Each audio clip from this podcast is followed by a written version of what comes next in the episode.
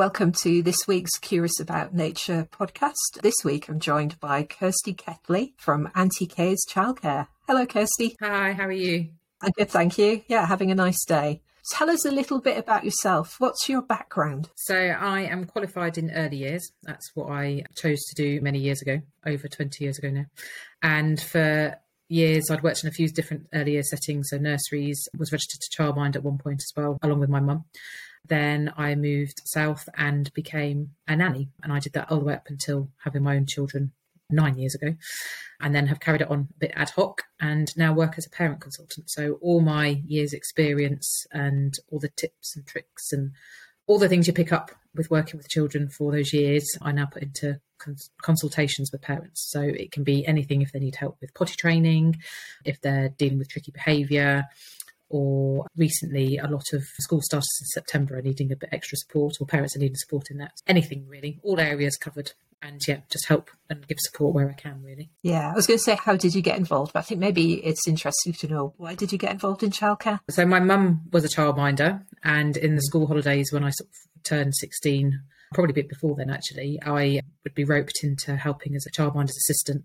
My mum worked alongside a friend of mine's mum, whose childminding business it was. And so we both would be roped into helping as assistants in the school holidays. And then I would go on and do babysitting, as we all did as young teenagers. For a long time, I actually wanted to be a primary school teacher. And I chose all my GCSEs and A levels around being a teacher. And I finished my A levels, which I found really stressful, and just thought, I'm not sure I want to go to university. So took a, a year out, carried on working in a pub, carried on helping out childminding, and then went to work abroad as a children's holiday rep.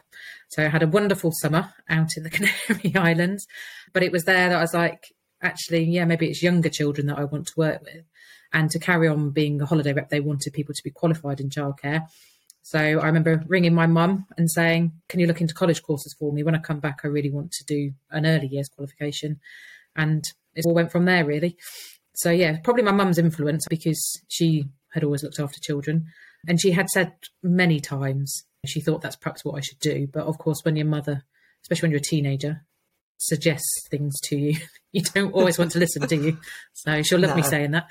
Yeah. And yeah, the rest they say is sort of history, really. Yeah, that, sounds fantastic. Why is time outside so important for children's development? I think we know as adults, don't we, that spending time outside can make you feel good. It releases those happy endorphins. So any exercise, but we live in quite a rural area and there's all the bird song and you see all the butterflies and all those sort of countryside sounds and, and smells but it's good it's a good to feast on the senses and obviously the vitamin d that it brings to you as well so yeah it's really important i think for kids to be outside and not always just stuck on the inside. Yeah, I think it can be quite hard at this time of year as well, isn't it? When we're building up to kids sitting exams or maybe they've just yeah. done their SATs.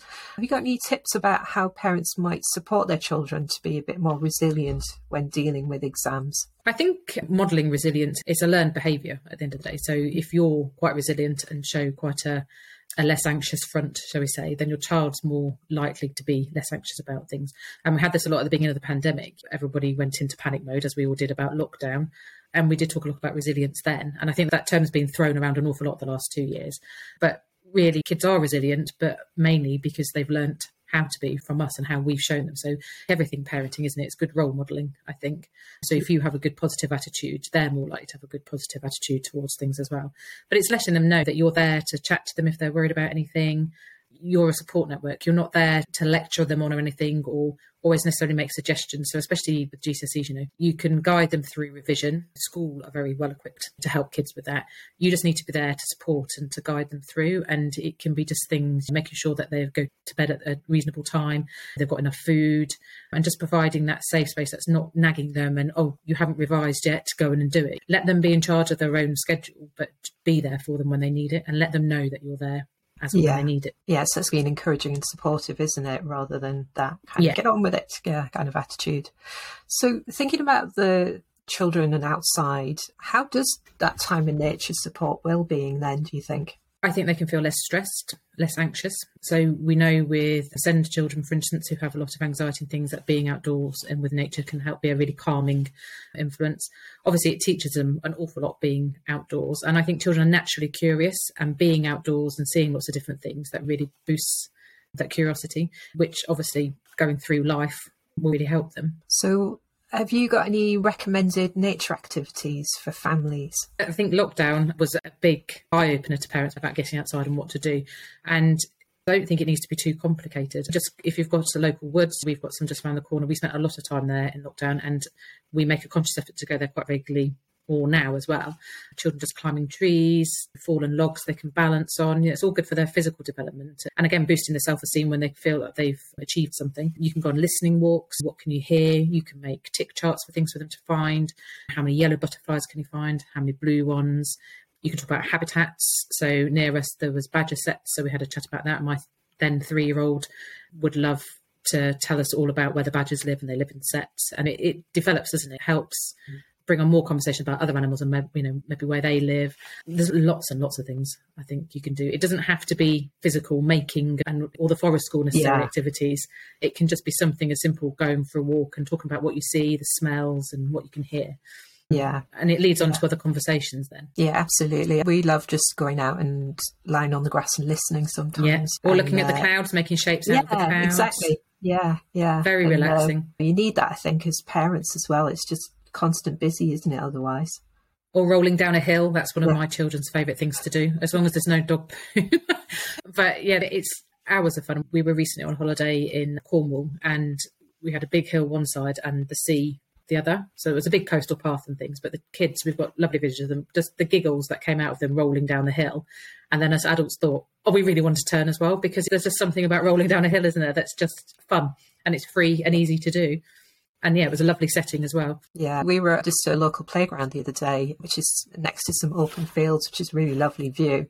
And I couldn't help myself. I was on the play kit, on the rope swings and things yeah. that were there. It is that kind of, I think, sometimes just reconnecting with your own inner child. It can be a lot of fun and kids like it when you do that as well, don't they? They love it when you're joining in and doing those kind of things and saying, "Oh, look, can mummy balance too?" And I think you maybe appreciate how hard it is for them to use the equipment and all the muscles and things that they're using. Because I know I definitely felt it. I've been on a swing many a time and then come off and thought, "Oh, my legs and my abs have had a workout on here." And you really appreciate how good it is and how beneficial it is to children to use all those things. Sometimes my daughter is a bit reluctant to go outside. Unfortunately, we got a Disney subscription and she's got herself a little bit hooked on it.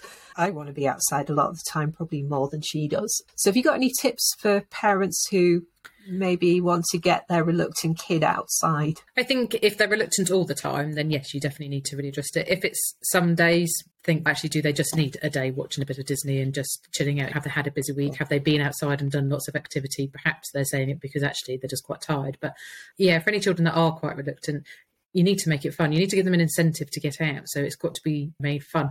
But to parents before about, uh, especially preschoolers, why don't you go out and we'll go be superheroes today? Or we've got this important letter to post and we need to walk to the post box and then making it fun on the way. Like what can you see? The road sign game, which was always one of my mum's favourites when I was a child. And I've used it all through my nanny years and still use it with my children now, looking for the shapes of road signs and which is great because, you know, once they learn to drive, they've had some understanding of yeah. road signs and things, but it's just giving them things to spot and yeah, giving them incentive to get out. So it doesn't have to be a bribe of, oh, if you go outside, you can have sweets or whatever. But it's just while you're out, making it fun. And you usually find once they're out the door, they're like different children, aren't they? They just yeah, change to get on with it and they really enjoy it. But it is just getting them over the door. But explaining to them as well the benefits of getting outside, why it's important. An important part of our lifestyle is to be outdoors and to be active and not just sitting inside.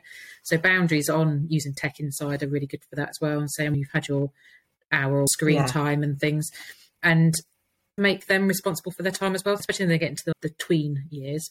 My daughter's nine. We try and get her to be responsible for her own sort of timings on things. Obviously, we're there to guide her, but it works a bit better when she's made the decision and she understands why she's made it.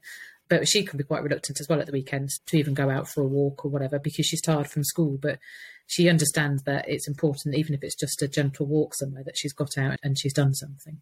Yeah, yeah. My daughter at the moment is trying to do like exercise boot camp. and be in charge of mummy and daddy's training, which has been quite useful to encourage her to go outside more. So it's all let's go and do the exercises outside, and you can be in charge about what we do, how many sit ups. Brutal. yeah, she is. but it, it's working. We're starting to get out of our lockdown poundage and yeah. to get fit again. And she feels like she's in control and she loves that. And it stopped her from being such a TV addict. She yeah. really wants to get away from without saying no, no more TV at all. It's about, like you said, giving her that boundary and then something to look forward to. And she loves bossing mummy and daddy around anyway.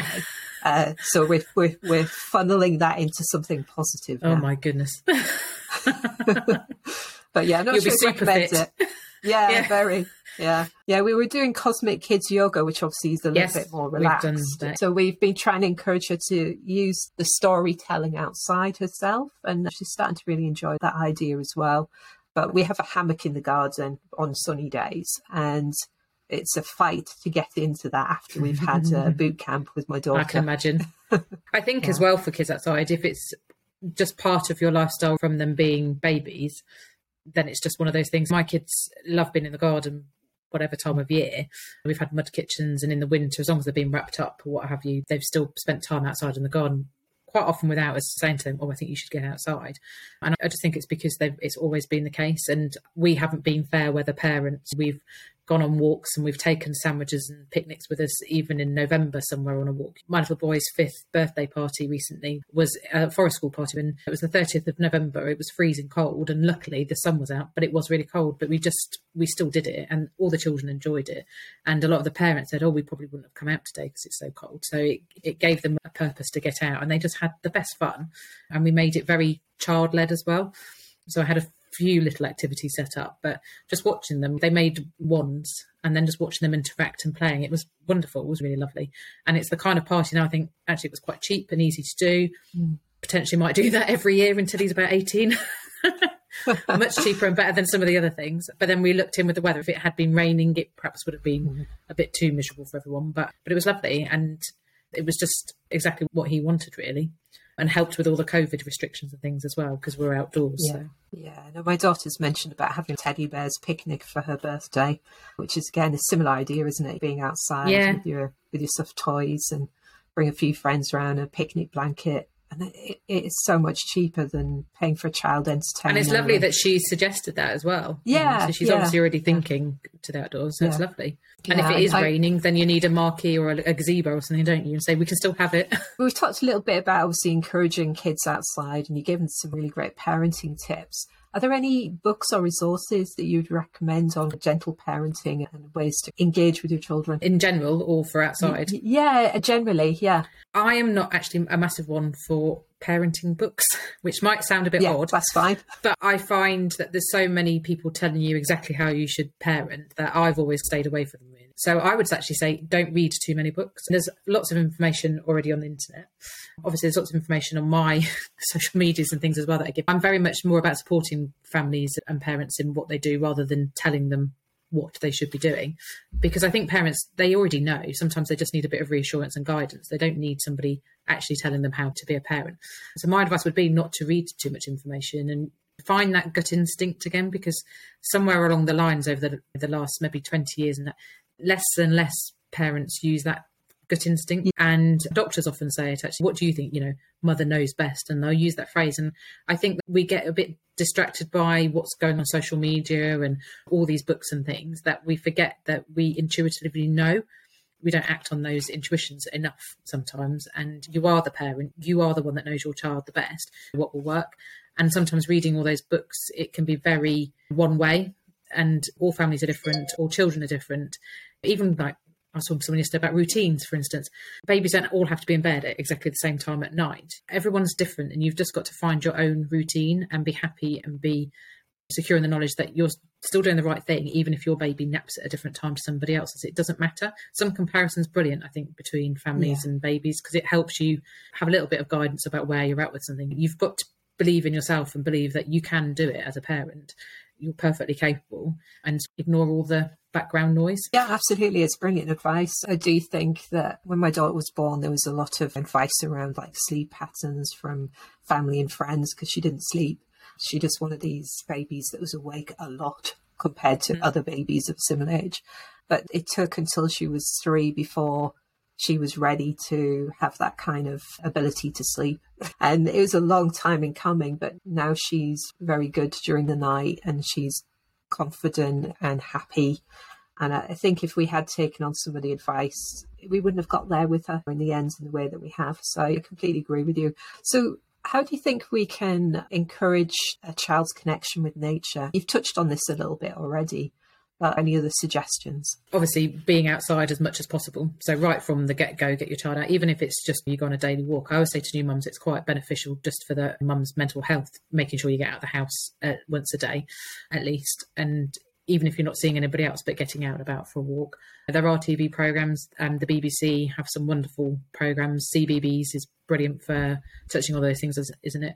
You've got Steve Backshall as they get older, and then obviously it's David Attenborough, which both my children quite like watching because that helps them understand nature that's not local to them, and because obviously we have different animals in our country to other countries and different trees and butterflies and it just broadens their horizon and hopefully makes them want to maybe travel to see those places as well which can only be a, a, good thing as well to learn more about it. But yeah just having resources at home really and just getting them outside as much as you can. So what's next for auntie K's childcare? I have recently started freelancing in the media as well. Another string to my bow has been writing parenting articles, so on all sorts of things, which has been really wonderful and I do a lot of expert talks as well. I've recently been on BBC Radio.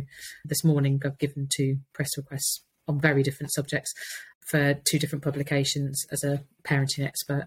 And yeah, just going to hopefully keep supporting and helping as many parents as possible and see what happens really. So, if we want to read some more of your articles and find out more about you, where would we go? So you can look at my website, which is auntiekschildcare.co.uk. So that's auntie with an IE and K as in the initial K. Or you can find me as Auntie K Parent Consultant on everywhere, I think basically on social media. or just Google my name, Kirsty Ketley, and it, all comes up. It's easier. Brilliant. Thank you so much for sharing that, Kirsty. Some really sound tips in there, I think, that are real oh, common sense. And it's been a pleasure talking to you. And you, yeah, have a lovely you. day. Thank you.